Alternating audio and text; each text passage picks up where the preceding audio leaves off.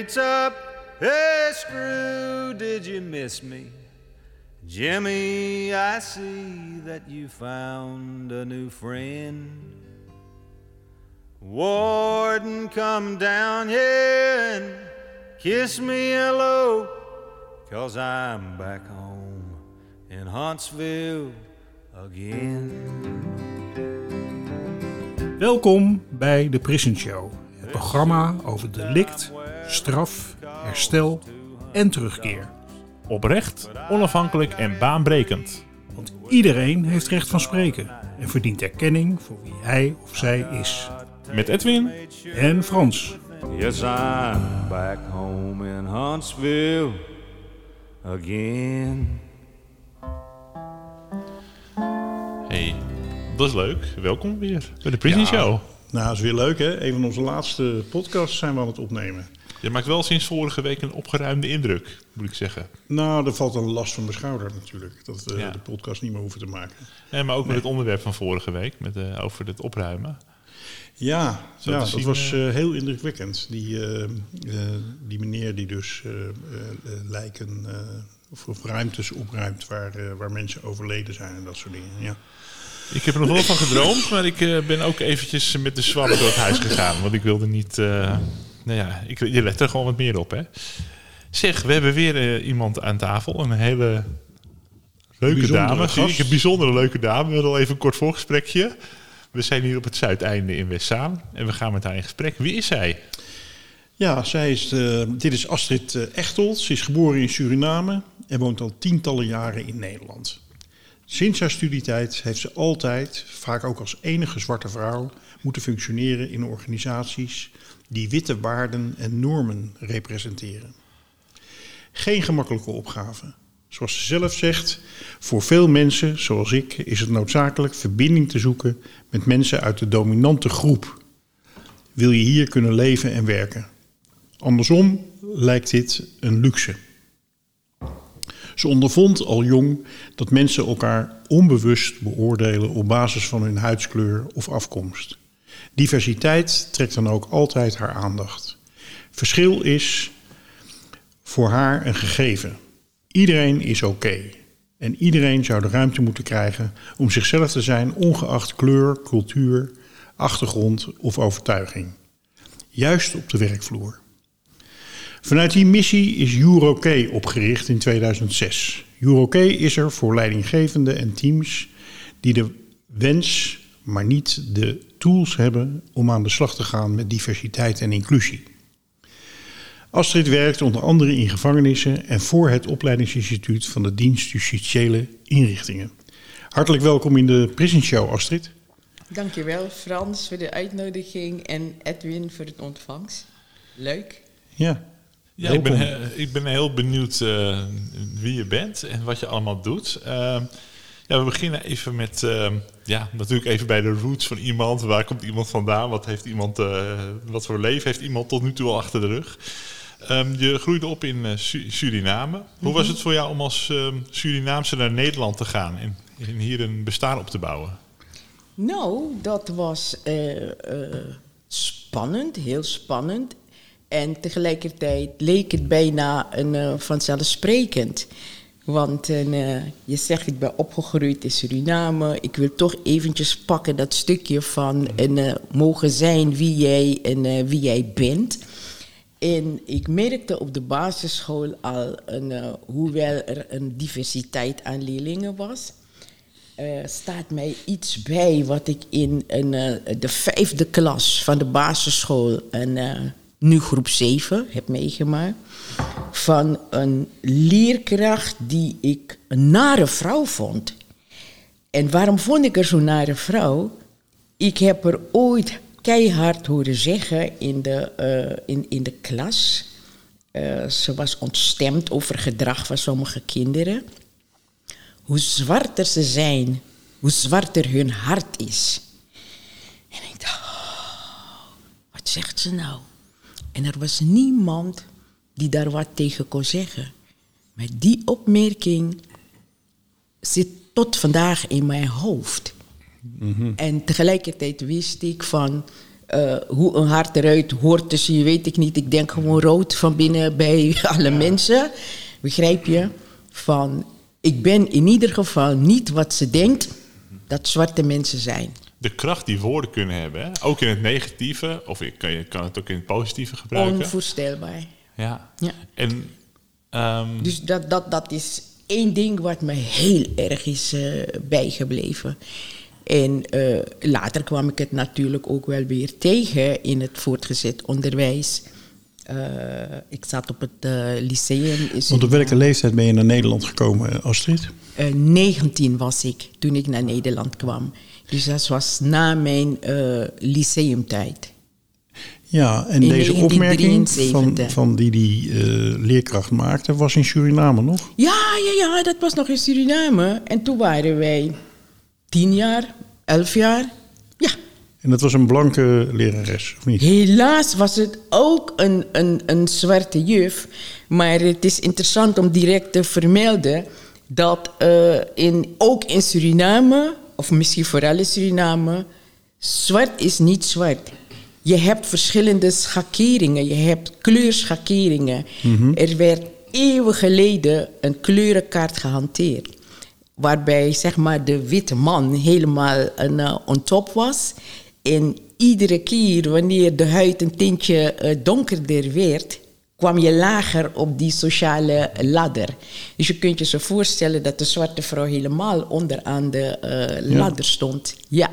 En het wordt volgens mij nog steeds gehanteerd door. En eh, ze doen wel alsof, of we doen wel alsof, maar het speelt nog steeds. Ja, in Suriname. Suriname heb je natuurlijk al die bevolkingsgroepen die daar samen zijn gekomen. De, Ja. de, de Javanen en de Hindustani en de Creoolse mensen, et cetera. Mhm. Dus daar werd dan toch gelijk alweer dat onderscheid gemaakt van... ja, die zijn toch aparte groepen en die hebben een bepaalde rangschikking. Of de, Ja, lijkt me ja. heel vreselijk om zo te, ja, als kind al daarmee te geconfronteerd te worden. Omdat je dan gewoon eigenlijk nooit met kleur bezig bent. Als kind ben je gewoon met je vriendjes en vriendinnetjes aan het spelen. Ja. Ja.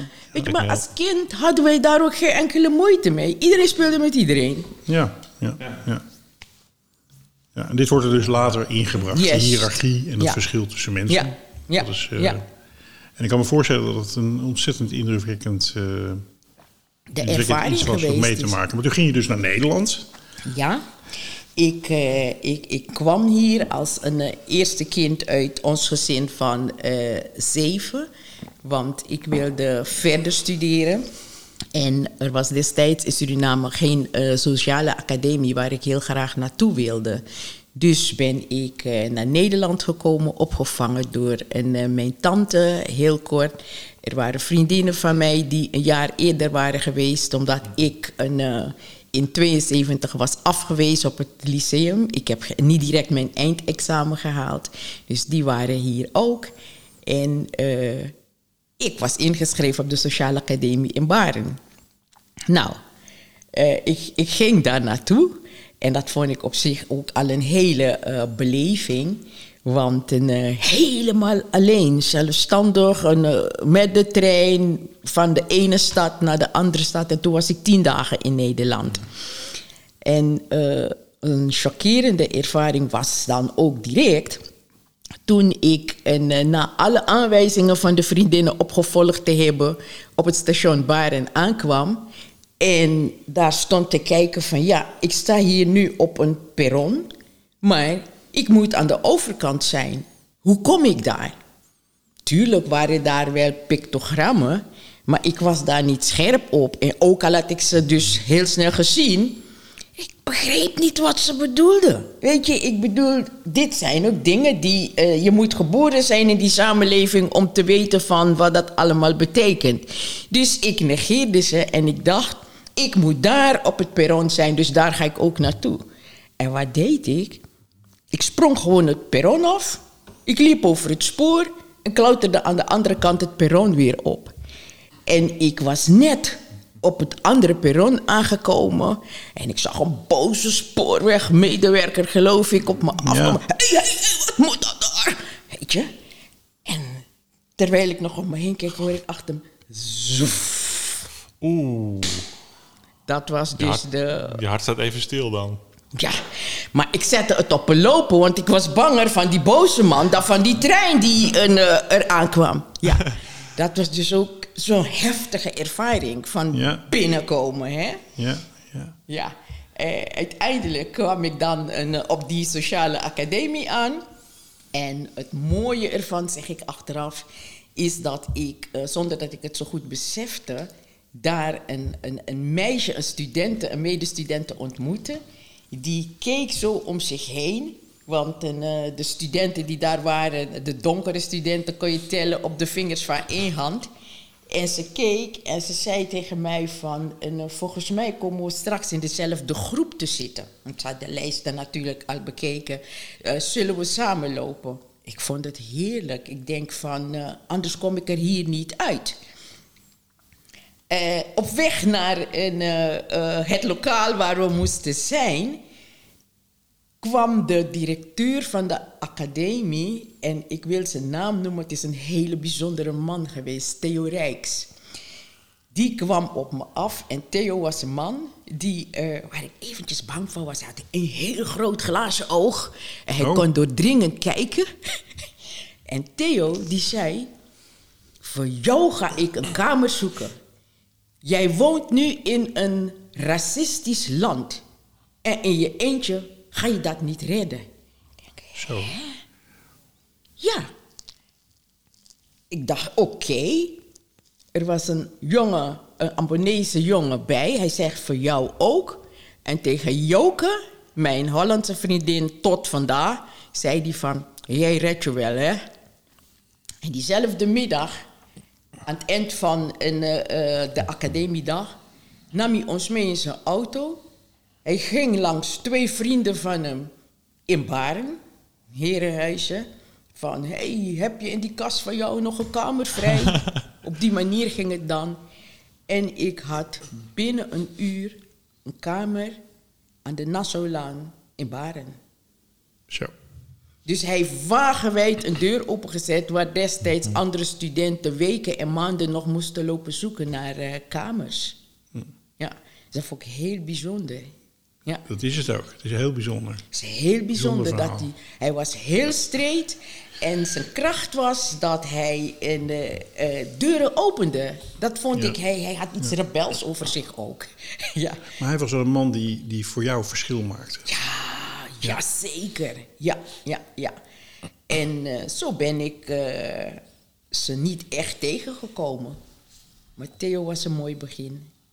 Ja, we hebben het in deze podcast vaak over mensen die, die het dan... Dat vertelt een gast van, nou, toen ik die persoon tegenkwam, die heeft voor mij het verschil gemaakt. Eh, en dat komt heel vaak terug, en nu ook in dit verhaal weer. Maar ook die juf op de basisschool, die heeft dan in een hele negatieve zin iets gezegd. Maar wat ook wel misschien het verschil heeft gemaakt waarom je vandaag doet wat je doet. Dat geloof ik Een zaadje heeft geplant. Ja, ja, ja. Nee, dat geloof ik zeker, omdat ik eh, zo klein als ik was, het gevoel had van dit gaat mij niet gebeuren. Jij zegt iets wat niet klopt. En eh, dat ik ergens diep van binnen voelde van ik moet, ik wil bewijzen dat dit niet klopt. Ja. Dat geeft zeker ook krachten en energie. Ja, ja, Ja. ja, ja. Ja. Ik zei al even het, werk dat je vandaag de dag doet. Mhm. Wat kun je erover vertellen? Wat, eh, wat, wat houdt jou vandaag de dag bezig? Nou, eh, vandaag de dag houdt het me nog steeds bezig hoe er in een, eh, zeg maar, ehm, eh, eh, teams, in organisaties omgegaan wordt met een, eh, mensen die eh, niet-westerse achtergrond hebben. En eh, dat gebeurt eh, heel vaak niet bewust. Eh, ik ga ervan uit dat niemand 's morgens zijn bed uitstapt om een ander het leven zuur te maken. Maar en, eh, soms doen wij en gedragen wij ons op een manier die niet oké is, waarmee we anderen wegzetten.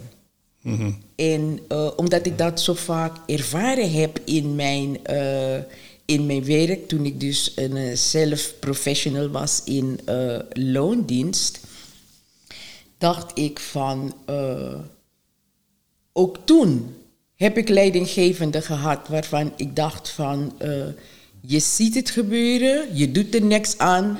Kan je het niet, wil je het niet. Of je merkt het niet, of het gebeurt en je gaat meelachen. Om hetgeen er gebeurt. Heb je een voorbeeld daarvan? Ja, ja.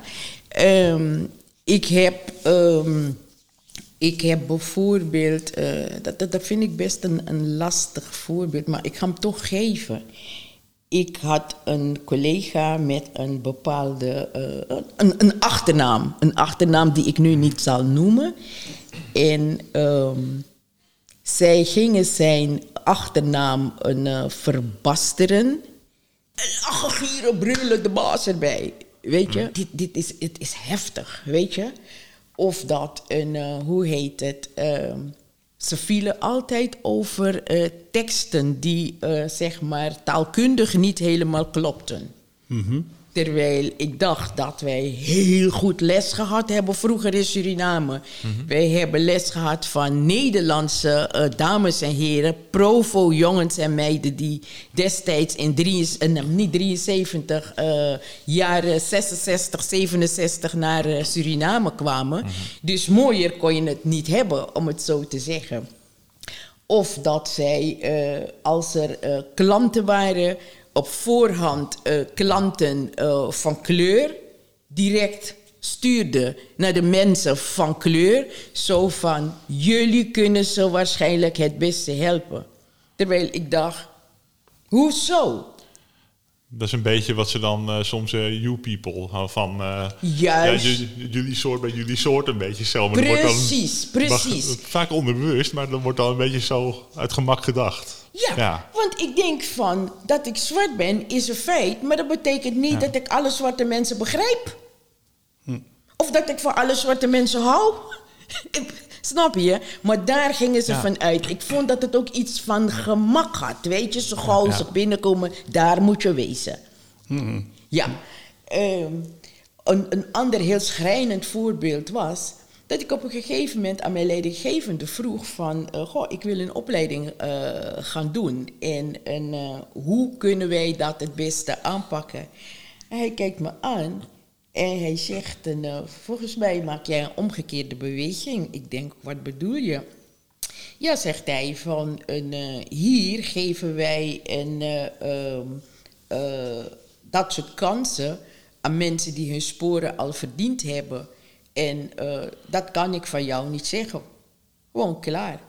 Einde verhaal. Dolksteek. Weet je, dolksteek. Want dan vraag je je af van, hoe bestaat het dat een leidinggevende dat zegt tegen een medewerker? Dat was ook een van de momenten waarop ik dacht van, oké, dat is jouw verhaal. Mij gaat het niet overkomen. En je zou kunnen zeggen, tegen alles in heb ik me ingeschreven op de opleiding.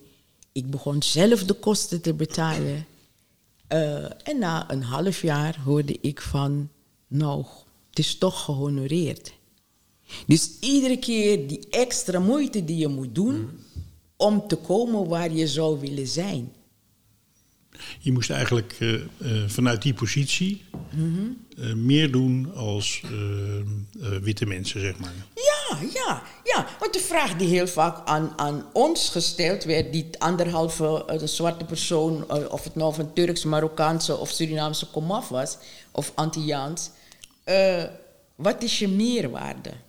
Ja. Ja, en dan denk ik van, wat is je meerwaarde? Met, die, met dat antwoord moet je binnenkomen. Terwijl het niet gevraagd werd aan mijn andere Ja, collega's. als, als de andere dat ook, die vraag ook krijgt. Dan is er niks aan de hand. Want we moeten allemaal onze waarde bewijzen binnen een bedrijf. Maar als, als alleen één groep mensen die Ja. krijgt, is het heel oneerlijk. Ja. Ja, heel apart. Ja. Nou, ik las van de week een, ehm, eh, een, een, een zin. eh, en dat ging over de mediawereld, die nog steeds heel erg wit is, zeg maar. Eh, dat ook die jonge mensen daar. Ik was toevallig bij B- eh, BNN Radio eh, de vorige week. En dan zie je dus dat ja, inderdaad bijna alle mensen die daar werken jonge mensen zijn, maar wel allemaal blank. Dus dat zijn dan de, de ideale schoonzonen en de Ja. kinderen van de mensen, die de, de machthebbers, om het zo maar te zeggen. En toen las ik in een artikel de volgende vraag. of, of stelling. Van het is natuurlijk leuk als je inclusief wil zijn en mensen wil, uitno- wil la- aan het werk eh, zet bij de media. Maar dan moet ze ook hun verhaal kunnen vertellen. Dan moet je ook luisteren, dan moet je ook luisteren naar wat ze te zeggen hebben. Hè? Want iedereen is verschillend, Ja. dus dan moet je ook hun inbreng waarderen. Dat is ook eh, zonder meer iets waar ik tegen aangelopen ben. Van eh, oké, je bent in dienst omdat het misschien moest. Ik, ik, ik, ik weet het niet, weet je. Destijds was het misschien ook nog een, eh, de periode van een positieve Discriminatie. discriminatie. Ehm, maar jouw inbreng werd niet gehoord, laat staan gewaardeerd. Weet Ja. je?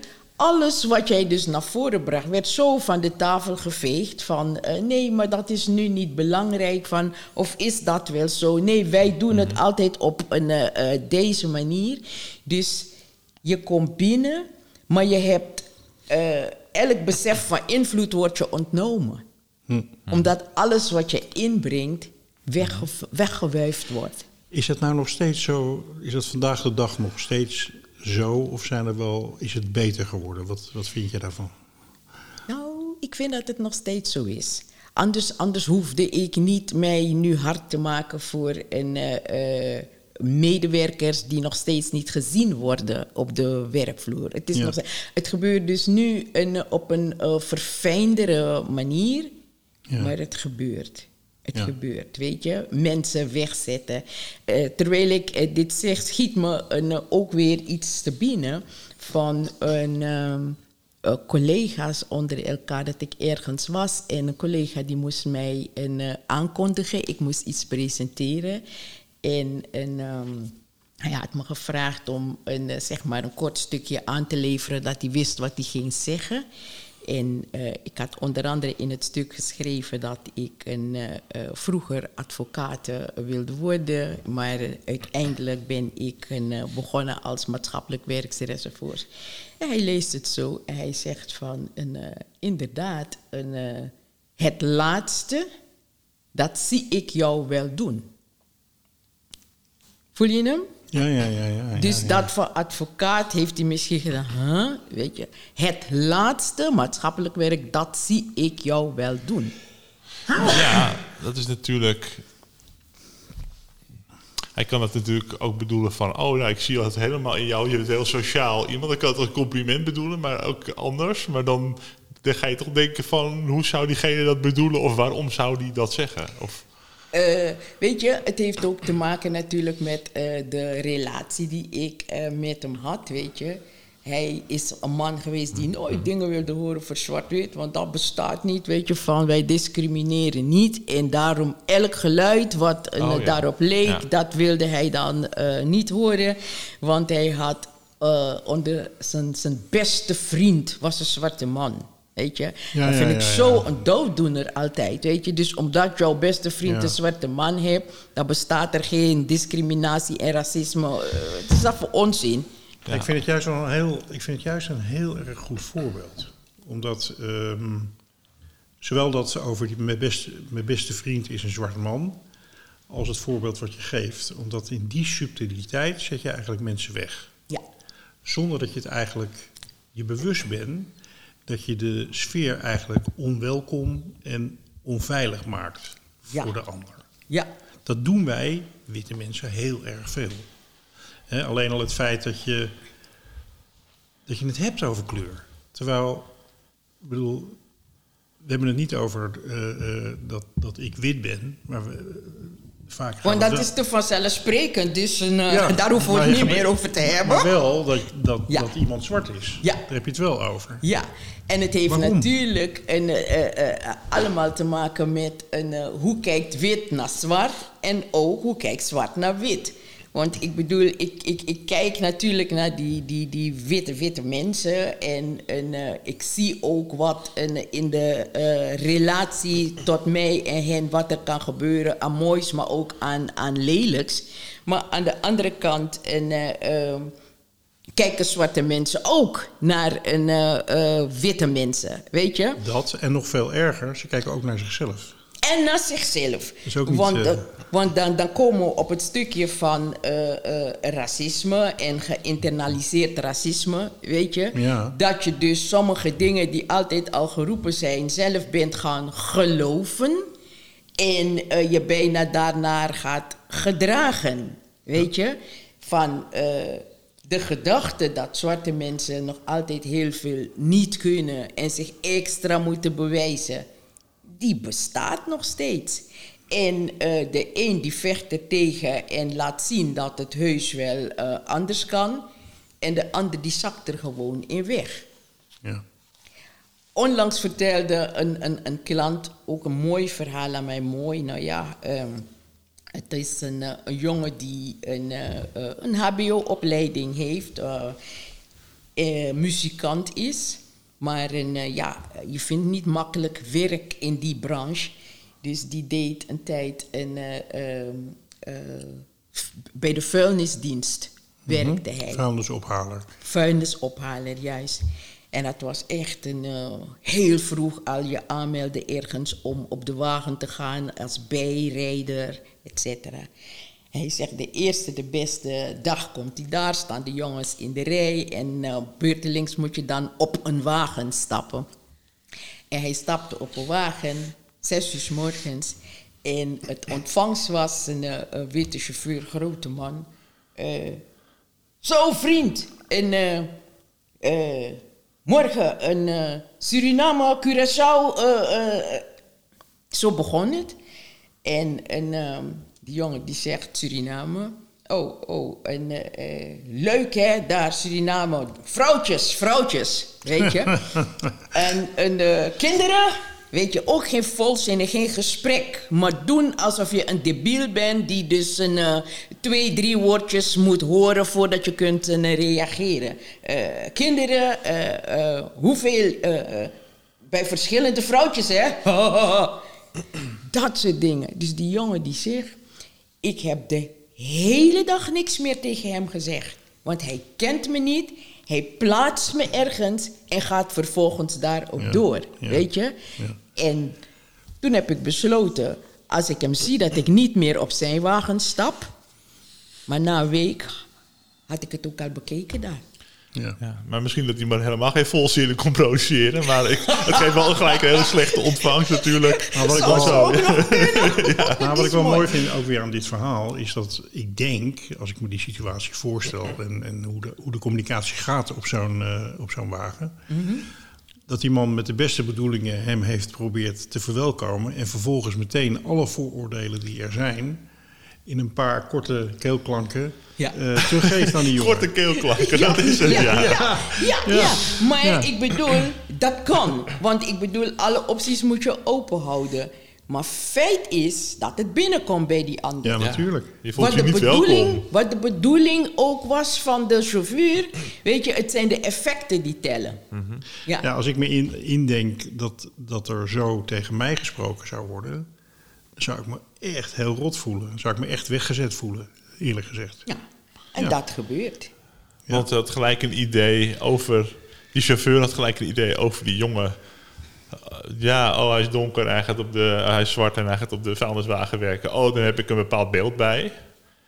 Maar ik merk nu ook aan de andere kant... Ik heb ook een stereotyp beeld bij een, vracht, een chauffeur van een vuilniswagen. Terwijl ik denk, waar is dat eigenlijk op gebaseerd ook? Dus we hebben onderbewust toch allemaal beelden of stereotyperingen. Het kan ook best... Hè, best zijn dat die man in zijn vrije tijd heel veel eh, Russische literatuur leest. Maar dat, dat, dat is niet het beeld wat ik in mijn hoofd heb bij een vrachtwagen of een chauffeur van een, van een eh, vuilniswagen. Dus we, ja, het, het beperkt je ook zo, die, dat, dat beeld. of Klopt. die, ja. En we hoeven, we hoeven niet een eh, heilig te zijn. Want eh, ik bedoel, natuurlijk, ook ik maak me daaraan eh schuldig. Eh, die beelden die hebben Ja. we. Het is alleen maar, of het zou ons sieren... als wij steeds de moeite namen om te checken of de beelden kloppen. Ja. En die stap staan we vaak over. Die aannames, In dit ja. verband denk ik direct aan iets dat ik een, eh, eh, heb eh, beleefd niet zo lang geleden. Frans die had een afspraak met mij. Maar voor die afspraak gebeurde er iets anders. Ik wandel heel graag op het Hembrugterrein hier in, in Zandam. En ik kwam daar een, eh, een middag langs en ik zag een, eh, twee mannen in gesprek met elkaar. Een hele grote die eh, zo met zijn elleboog op het dak van een auto leunde. En een kleine man. Ja. Die waren in gesprek met elkaar. En wat me opviel, is dat op de een, achterkant van het shirt van die grote man geschreven stond zuivere koffie. En ik liep daar langs en, en eh, ik geinde met mezelf zo van... God, die meneer is een woordje vergeten, dacht ik. Eh, hij is het woordje geen vergeten. Dacht ik, geen Ah, zuivere ja. koffie. Gewoon omdat een, eh, die sfeer helemaal daar op die parkeerplaats... Ik liep daar alleen, weet je. Dus ik dacht van, hmm, geen zuivere koffie. Maar goed, ik liep door. Kom ik s'avonds thuis... En ik wist dat ik Frans kende, ik nauwelijks hoor. Dat we een afspraak zouden hebben. En Frans schrijft in zijn mail van... En, eh, we hebben de, kunnen we de afspraak maken bij zuivere koffie eh, in Zandam? Ik denk, hè? Dus toen ging ik zoeken van wie of wat is dat? En toen kwam ik erachter wat zuivere koffie was. Ik wil hiermee aangeven dat ook ik mij schuldig maak aan die dingen. Ja. Ik zie dus een, een, een, een beeld, ik heb mijn invullingen daarbij en het was een negatieve invulling. Ja. Ja. We zijn daarna gegaan naar die plek, hebben de afspraak gehad. En ik probeer andere mensen nu ook daar te krijgen van laten we daar koffie gaan drinken. Dat was een hele zuivere koffie dus. De hele zuivere koffie. Oh nee, maar dat is Ja. inderdaad ook eh, ja, associaties eh, voor de mensen die dat terrein, terrein niet kennen. Het is eh, een, een, vroeger was het een industrieterrein waar eh, bommen en, en granaten en wapens werden gemaakt. Nu zijn al die loodsen een beetje vervallen en die worden opgeknapt en er komen allemaal creatieve bedrijfjes in. Maar het lijkt soms ook wel een beetje op een fi- filmset. Het kan een beetje een lugubere eh, omgeving soms ook zijn. En als je dan zuivere Klopt. koffie ziet, dan denk je geen zuivere koffie. Al die associaties versterken elkaar, bijvoorbeeld. Maar, maar goed. het is heel bijzonder om dat, eh, ja. Maar je geeft maakt heel duidelijk, en ik voor heel begrijpelijk denk ik, dat wij allemaal oordelen. We hebben allemaal vooroordelen. ja. Eh, en we hebben allemaal de beperking dat we de, door onze eigen ogen naar de wereld kijken. Ja. En die wordt bepaald door wie we zijn, onze context, onze positie. Die bepaalt wat we zien. Ja, En ja, nu meteen de, de moeilijkste vraag, en dat is ook jouw vak. Hoe kunnen we mensen die over anderen oordelen en vooroordelen, voor, veroordelen, hè, mensen zoals jij en ik, leren om iedereen als een gelijkwaardig medemens te zien? weet je, ik denk eh, het gaat ons misschien een, eh, nooit lukken om dat te kunnen doen. Laten we eerlijk zijn, weet je. Want anders hadden we hier op aarde een paradijselijke situatie. En die is niet zo. Maar ik zeg altijd, als we mensen tegenkomen en er simpelweg vanuit gaan dat die mensen veelal dezelfde behoeftes hebben als wij, dan hebben we al een eerste stap gezet. Van iedereen wil gelukkig zijn, ook al vullen ze gelukkig zijn verschillend in. Maar dat is iets wat iedereen wil. Iedereen zou gezien en gewaardeerd willen worden. Alleen al het besef dat het nadenken over dat onze behoeften, hè, want we denken vaak aan onze eigen behoeften. En dan veronderstellen we dat iedereen zich daaraan gaat aanpassen en dat het ook belangrijk is voor de ander. Alleen al het besef dat die de algemene behoeften hetzelfde zijn, maar dat iedereen zo zijn eigen behoeftes heeft, Ja, dat zou wel een hele stap zijn, denk ik. dat is al een hele stap. En dat wij dus niet direct moeten gaan een, eh, proberen om een ander een, eh, om te bouwen naar een, eh, behoeftes en, en, en wensen en verwachtingen die van ons zijn. Precies. En dat, dat is waar het vaak gaat schuren. Hè? Van we zien een ander en je bent pas oké wanneer je past in mijn straatje. Ja. Hey, als nou, ehm, ehm, eh, ik ben bijvoorbeeld gevangenisdirecteur, ben ik geweest, maar we gaan even terug nadat ik dat nog steeds was. En ehm, wat ik gewoon voel is, en dat heb ik vaker gevoeld, is dat mensen, bijvoorbeeld vrouwen, een toch een wat andere positie krijgen in een team. Ehm, dat, dat ik daar niet een goed gevoel bij heb, zoals er met vrouwen worden omgegaan in het team. Niet zo serieus genomen als mannen, die zijn sterk en eh, noem maar op. En de, de norm domineert van de mannen. Ja. Maar ook bijvoorbeeld, ehm, dat voorbeeld heb ik ook in het voorgesprek volgens mij genoemd, een eh, Surinaamse PIW'er. Die eh, fantastisch werk deed, een van de beste PIW'ers, omdat hij in staat was om vertrouwen van de jongens te winnen en ook heel veel te doen op het gebied van veiligheid en communicatie met het team. Maar die gewoon tijdens zijn hele loopbaan zijn seniorpositie niet kreeg, omdat dat niet werd gezien. Weet je wel? Nou, zo'n team. Ehm, Astrid, ga eens met die mensen aan de gang. Zodat ze gewoon echt een team worden. Zodat ze elkaar echt gaan. eh ieder zijn plek kan krijgen die die verdient. En iedereen zichzelf kan zijn. ja. Zou je ons kunnen meenemen in dat proces? Hoe zou je zoiets aanpakken? Ja, en dat hoeft dan niet per se een, een team uit het gevangeniswezen Nee, hoor. te zijn Nee, hoor. nee. Maar eh, wat ik altijd een hele fijne start vind eh, met groepen, is om eh, te kijken van wie zijn we voor elkaar. Heel, heel, heel basaal. Van we zijn allemaal individuen. En wat ons een, eh, eh, eh, verbindt is dat wij hier professionals zijn. Maar hoe zijn we met z'n allen zo ver gekomen? Dat ik ruimte bied aan mensen om het eigen verhaal te vertellen. De route die ze hebben afgelegd Oh, om ja. te zijn waar ze dus nu zijn. En, en vervolgens gaan we het gemeenschappelijke dat wij hebben, het professional zijn, delen met elkaar. Ervaar je dan ook dat, ondanks het feit dat mensen misschien al jaren met elkaar werken, dat ze elkaars verhaal niet echt kennen? Ja, zeker, zeker. Dat ervaar ik. Dat is Want eigenlijk al bijzonder eigenlijk, hè? Het is heel bijzonder, want als ik erover begin, dan zeggen ze vaak, ja, maar wij kennen elkaar al. Ik zeg, oké, eh, laat je verrassen. Wat ik daarbij eh, gebruik, dat zijn een, eh, is- is, een methodiek, we noemen het werken met diversiteitskaarten, is ontwikkeld door eh Marten Bos en, en in beheer bij een bureau VI. Waarbij ze aan de hand van verschillende thema's, die eh, leggen ze dan eh, op de vloer, hele grote kaarten. En mensen mogen gaan staan bij de kaart waar ze het meeste affiniteit mee hebben. En eh, de thema's die zijn bijvoorbeeld een afkomst, opleiding, professionaliteit, een geloof, mobiliteit, weet je, verschillende thema's. Wat houdt jou bezig op dit moment? En als er bijvoorbeeld zo'n kaart is en iemand gaat staan op de kaart van een eh, eh, etniciteit, dan mag die het mooie of het lelijke verhaal, het verhaal gewoon, wat doet etniciteit met jou? Dat ga je vertellen op dat moment. En het enige wat de collega's hoeven te doen is luisteren, luisteren. Je hoeft nog niet eens vragen te stellen.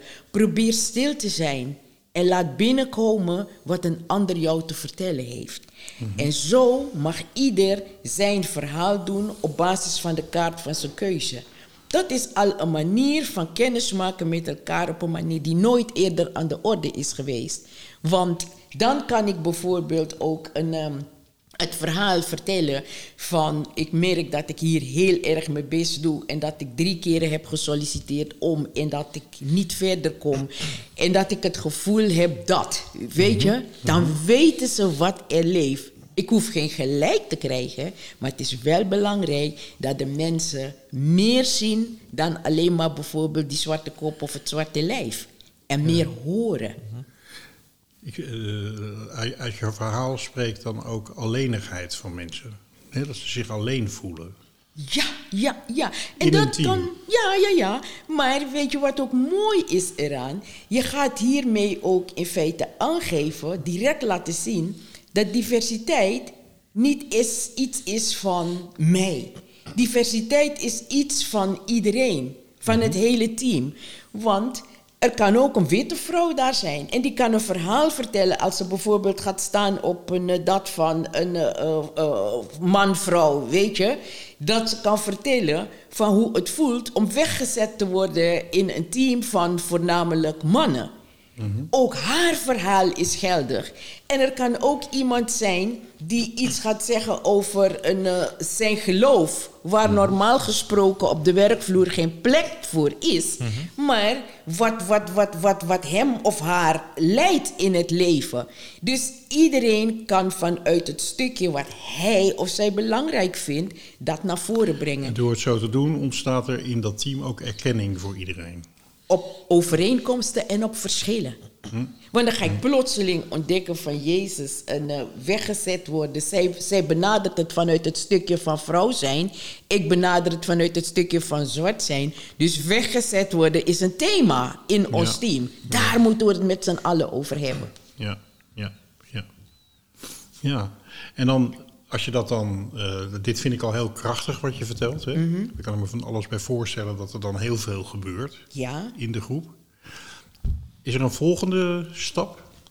Een volgende stap is dat eh, vaak vragen ze om het nog eens te doen en nog eens te doen. Maar dan zeg ik van, eh, weet je, we hebben al laten zien van hoe het kan. Weet je, jullie zijn iedere dag met elkaar. Wees gewoon nieuwsgierig naar elkaar. Stel vragen aan de ander over dingen die je niet weet, die je niet snapt. Maar probeer daarbij oordeelloos een, eh, die vraag te stellen. Dus stel een open vraag en geef een ander de ruimte om zijn of haar verhaal te vertellen. Ga dus, dus niet aan de gang op een manier van eh, je wil bevestigd zien wat jij denkt over de ander, maar wees open, zet je oren goed open om te luisteren naar hoe de ander het beleeft, hoe die Ja. ander zichzelf neer wil zetten. Eh, vervolgens, want dat is jouw vraag, eh, van hoe gaat het verder? Er komen thema's uit voort. En ze willen aan de gang met de thema's. En die thema's, eh, daar gaan we niet theoretisch mee aan de gang. Maar sommigen zeggen bijvoorbeeld van... Goh, wij merken toch wel in ons team dat het stellen van vragen... een, een hele lastige is, weet je. Want in onze vraag zit vaak al het oordeel... of het zijn suggestieve vragen die we stellen... of we durven helemaal geen vragen te stellen... Help ons met het vragen stellen en, eh, en in, in de samenwerking met elkaar, weet je. Dus zo komen de thema's samenwerken, communicatie, et cetera, eh, op, de agenda, op de agenda. Ja. is leeg. Ja, dat vind ik ook vrouwen in onze podcast. Die gooien heel vaak met glazen. Dat, is, dat, is, dat wordt toch weer bevestigd hier. eh. dat, eh, ze, ze gooien ze alleen om, ze gooien ze niet naar mensen toe. ja, dat is toch, dat is toch wel bevestigd een vooroordeel. nee, maar... Ehm, eh, ik lees op jouw website ook dat je ehm, heel veel doet met gewoon... Terwijl mensen opdrachten dan doen of iets, dat je observeert. Ja. Dan moet je ook een, eh, een Ja. zesde zintuig misschien eh, hebben voor het observeren van zijn groepsdynamiek. Wat, wat brengt dat jou en wat doe je? Nou, eh, het observeren, dat is een kijken, luisteren en vooral ook voelen van wat gebeurt hier, weet je? En dan is de kracht ervan om dat niet direct te duiden, maar dat eh, als materiaal te gebruiken en terug te geven aan de groep, weet je? Terwijl jullie daarmee bezig waren, ik zag dit, ik hoorde dit, ik voelde dit. En dat wil ik toetsen bij jullie. Dus dat materiaal geef ik ze terug. En op basis daarvan kunnen ze reflecteren op wat er gaande is. Want wat je merkt wanneer teams met elkaar bezig zijn, ze zijn altijd on the go. Ze gaan en gaan en gaan. Er zijn geen momenten van rust en reflectie. Dus op zo'n middag is het heerlijk als ze dat materiaal, dat eh, eh, soms, soms zeggen ze van dat is irrationeel, want het gevoel, ja, dat is irrationeel, wat moeten we ermee? Maar als ik aan kan geven van dit is wat ik voelde toen dat en dat gebeurde, reken maar dat er meer mensen zijn in de groep die dat gevoel ook hadden. Maar alleen zijn ze niet gewend om dat soort dingen dan boven tafel te krijgen om met elkaar daarover te praten. Dus dat is vaak al winst. Zit er vaak in lichaamstaal of in bepaalde ja, dingen die niet echt uitgesproken zijn, maar die je ziet in een bepaalde dynamiek onderling? Nou, aan de ene kant kijk ik naar wat ik echt feitelijk zie en hoor. Ik, ik maak dan ook als razende aantekening daarvan. Maar het gaat er voornamelijk om van... als er dingen gezegd worden, wat voel ik dan? Wat is het effect? Ja. En ik zeg niet dat ik dus de waarheid eh, direct weet, maar ik geef het mee als hypothese. Weet je, van dit is wat ik voelde en ga, ga met elkaar in gesprek hierover. Hoe kijken jullie hiernaar? Wat brengt het jou? En jij brengt ook die frisse blik van buitenaf, als buitenstaander, binnen zo'n organisatie, bij zo'n organisatie. Ja. En die ziet eh, dingen die je gewoon, als je helemaal in die organisatie zit, en niet, meer meer ziet, niet van bewust bent. Dat klopt, dat klopt. In, ehm, even kijken, eh, als, als relatieve buitenstaander is het heerlijk, want je kan allerlei domme vragen stellen, weet je? Je, je mag Ja, lekker onnozel zijn. Van, dat zeggen jullie niet zo vaak, maar wat bedoelen jullie daar nou mee? Dan zie je ze soms ook kijken van, ja, inderdaad, wij, wij zeggen heel vaak van, eh, we, we, we gaan voor het goede. Maar wat, wat is het goede dan? Weet je, dan hebben ze een volgend item Niemand om met elkaar dat. over in gesprek te gaan. Ja. Ja. Dus mensen denken ook veel te snel dat ze elkaar echt wel begrijpen. Ja. Wat ik ook wel, eh, ik ben wel benieuwd hoe je daarmee omgaat en of je dat tegenkomt überhaupt. Eh, er speelt ook in een team speelt ook macht een rol en belangen. Hè? Eh, de een heeft wat meer mogelijkheden om zijn diensten te ruilen of zijn stem te verheffen of zijn ideeën te verwezenlijken als de ander. Hè? Ehm, in teams zijn ook altijd mensen die. De een is wat losser in het werken, de ander is wat strakker in het werken. En mhm. dat is, nou, dat is ook vaak ook een punt. Dus dat, dat zijn de, de manieren waarop mensen elkaar gevangen houden, zeg maar. Hè? Ja. Ja Kom ja. je dat tegen? In, eh, Ja, dat teams? kom ik ook tegen. En dan denk ik dat een, eh, zeg maar, een, eh, we de kracht ook weer moeten zoeken in het, in hoeverre kennen de mensen elkaar. Want wanneer mensen iets meer te weten komen van de collega's, en dat hoeven niet diepe privé dingen te zijn, maar motieven en een klein beetje over zeg maar, de achtergrond van, van, van iemand, dan ben je al iets gevoeliger voor een, eh, eh, zeg maar, een eh, gedachten, gevoelens en verzoeken van, van elkaar. Weet je? Vroeger bijvoorbeeld. er is een tijd geweest dat ik dus alleen ben geweest met mijn kinderen, hè? heel lang geleden.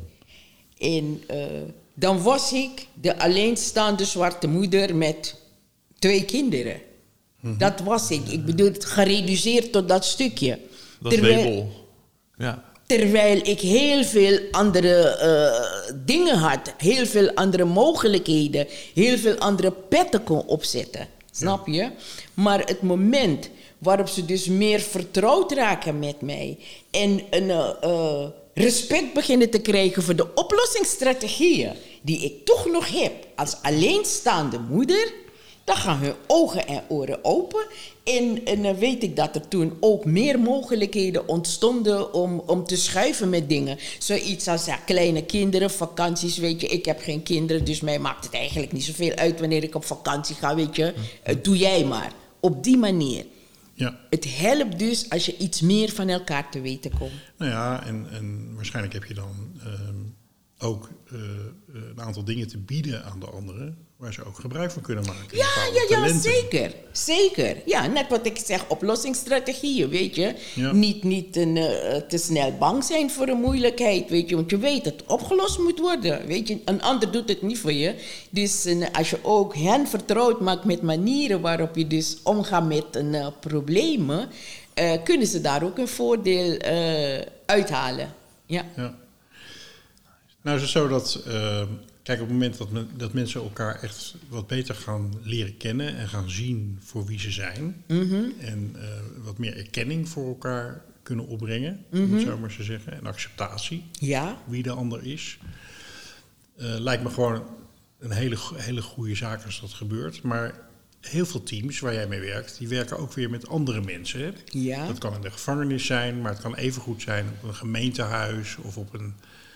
eh, ja, bijna alle organisaties, daar werken de mensen met andere mensen. ja, En waar ik wel heel benieuwd naar ben, is. ehm, kijk, bij- bijna alle organisaties hebben last van het feit dat eh, het, het, het, het personeel wat er werkt, de doelgroep vaak als lastig ziet. zeg maar. Hè? Dus ehm, eh, ik heb zelf ooit bij een uitkeringsinstantie gewerkt. Nou, er waren geen, was geen groep te vinden die zo'n hekel aan uitkeringsgerechtigden had als de mensen die bij, de, bij, de, bij het GAK werkten. Ja. Weet je wel? Want eh, ja, eh, het leven was veel makkelijker als er geen uitkeringsgerechtigden waren. Ja. Bij wijze van spreken. Ja. De gemeente functioneert veel beter, en de gemeenteambtenaar ook, als er geen inwoners zijn. Dan gaat alles veel beter. Ja, dan heb ik lekker weinig werk natuurlijk. en er horen ook heel veel beelden bij waarvanuit mensen reageren. Van jij bent eigenlijk jij bent lastig. En zeker als je bij een bepaalde. En we hebben het nu, er wordt veel in de systeem is het zelfs Ja. gebouwd, hè, etnisch profileren Ja. en allemaal dat soort systemen. Maar dat, dat begint eigenlijk al bij mensen, zoals ze naar andere mensen kijken. Ja. Ja. Als jij een, ehm, een, Surinaamse dame, dame bent, alleengaand met eh, kleine kinderen. Nou, dan moeten we maar eens even kijken of jij geen fraude pleegt met je toeslagen bijvoorbeeld. Ja. En dat soort dingen. Ja, en zou ik jou vertellen, dit gebeurde 50 jaar geleden en het gebeurt nu nog. Ja. Want in, eh, soms denk ik, eh, neem het en ik heb het meegemaakt of het is in mijn omgeving een, gebeurd. Ik heb ooit ook gezeten in een situatie waarbij ik een eh, anderhalf jaar een, eh, gebruik heb moeten maken van een, eh, een bijstandsuitkering. In dit verhaal wat ik je vertel, achteraf heb ik hem gehoord. Hè? Ik klopte aan bij de instantie en er werd mij een, een hoe, noem je zo'n mensen, maatschappelijk werker misschien ook toegewezen die mij zou moeten helpen. En die man, die hielp mij. Hij heeft mij heel goed geholpen. Achteraf is aan mij gevraagd, Astrid, wat heb jij met die man gedaan? Ik zeg van, hoezo, wat heb je met die man gedaan? Hij had een hele grote hekel aan buitenlanders. Omdat hij van mening was dat ze dus hier echt kwamen als een eh uitkeringstrekkers. Als een pinautomaat, zeg maar. Ja. Ja, ja, ja. Maar die man, de eerste, de beste keer dat ik contact met hem had, heb ik direct tegen hem gezegd, en ik weet niet waarom ik het zei, van, moet je horen, eh, jij en ik zijn collega's van elkaar. Want toen was ik al maatschappelijk werkster.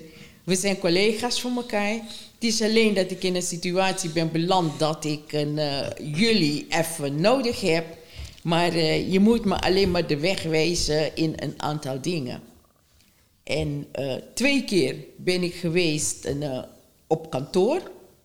Daarna zei hij tegen me van, je hoeft niet meer te komen. Je hebt kleine kinderen. Als er iets is, kom ik naar je toe.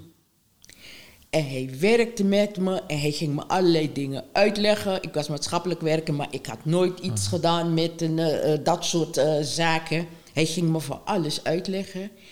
En hij is, heeft me anderhalf jaar begeleid, om het zo te zeggen. En hij ging terug met een verhaal dat hij dus nog nooit zo'n uittrekkings... Een, een, eh, eh, Zo'n cliënt dat uit, had, ja. uitkerings... eh, Gerechtigde. gerechtigde was tegengekomen. En toen hebben ze gevraagd, wat heb je gedaan met hem? Want hij hield niet van zwarte mensen. Ja. Maar gewoon door gewoon het gesprek met elkaar aan te gaan. Precies. Iedere keer wanneer hij kwam. En ik bedoel, wat ik weet is als een, eh, deze mensen bij je thuis komen, is het ter controle, et cetera. maar hij kwam bijna koffie drinken en we hadden een gezonde babbel met elkaar. En eh, dat, Dat is was wel het. mooi, want wat je eigenlijk zegt is, eh, je zegt van, ehm, ehm, als we wat nieuwsgieriger naar elkaar waren en we zouden bij elkaar checken van hoe zit het eigenlijk, wie ben jij eigenlijk en waarom Wat doe je is jouw dingen? verhaal? Wat is jouw verhaal? Ja. Door dat zelf heel actief te doen, Mhm. eh, ben je eigenlijk bruggen aan het slaan, hè? Ja, Hoor want, ik. Want, want ik denk van, uh, natuurlijk, eh, ik, ik, ik, ik, ik, ik, op voorhand dacht ik van, zo zal hij wel naar mij kijken, weet je. Want ik was dan een, eh, dat stereotype, een geval van alleenstaand met kinderen. Dus ik dacht, ik moet jou voor zijn. Ik moet jou direct laten zien wie ik ben. En van, van daaruit gaan we met elkaar praten. En in die situatie is het gelukt. Ja. Dan had jij de, de tegenwoordigheid van geest, of je had het, het- ja, het verhaal dat je gewoon wist, nou, ik ga hem zo benaderen en ik eh, laat gelijk zien dat ik eh, van hele goede wil ben en waarvoor ik En hier ben. gelijkwaardig en zijn. dingen. En dat doorbrak dan zijn stereotype beeld, wat hij bij anderen dan heel snel zag, omdat hij al een, ja, als je een overtuiging hebt, dan word je ook steeds, zie je overal bewijzen voor die overtuiging. Ja, Ehm, en dat, ja, hoe jij je hebt opgesteld, heeft dan bij hem dan iets veranderd in. Hey, het is dus toch ook eh, vaak anders, of het kan ook op een andere manier, of eh, je kan ook op een andere manier naar kijken. ik Ja. denk dat ik hem een, eh, onbeseft misschien toch direct heb aangesproken op een, eh, het stukje van eh, eh, professionaliteit. Dat we daarin gelijk waren. Ja, Ja. dat denk ik.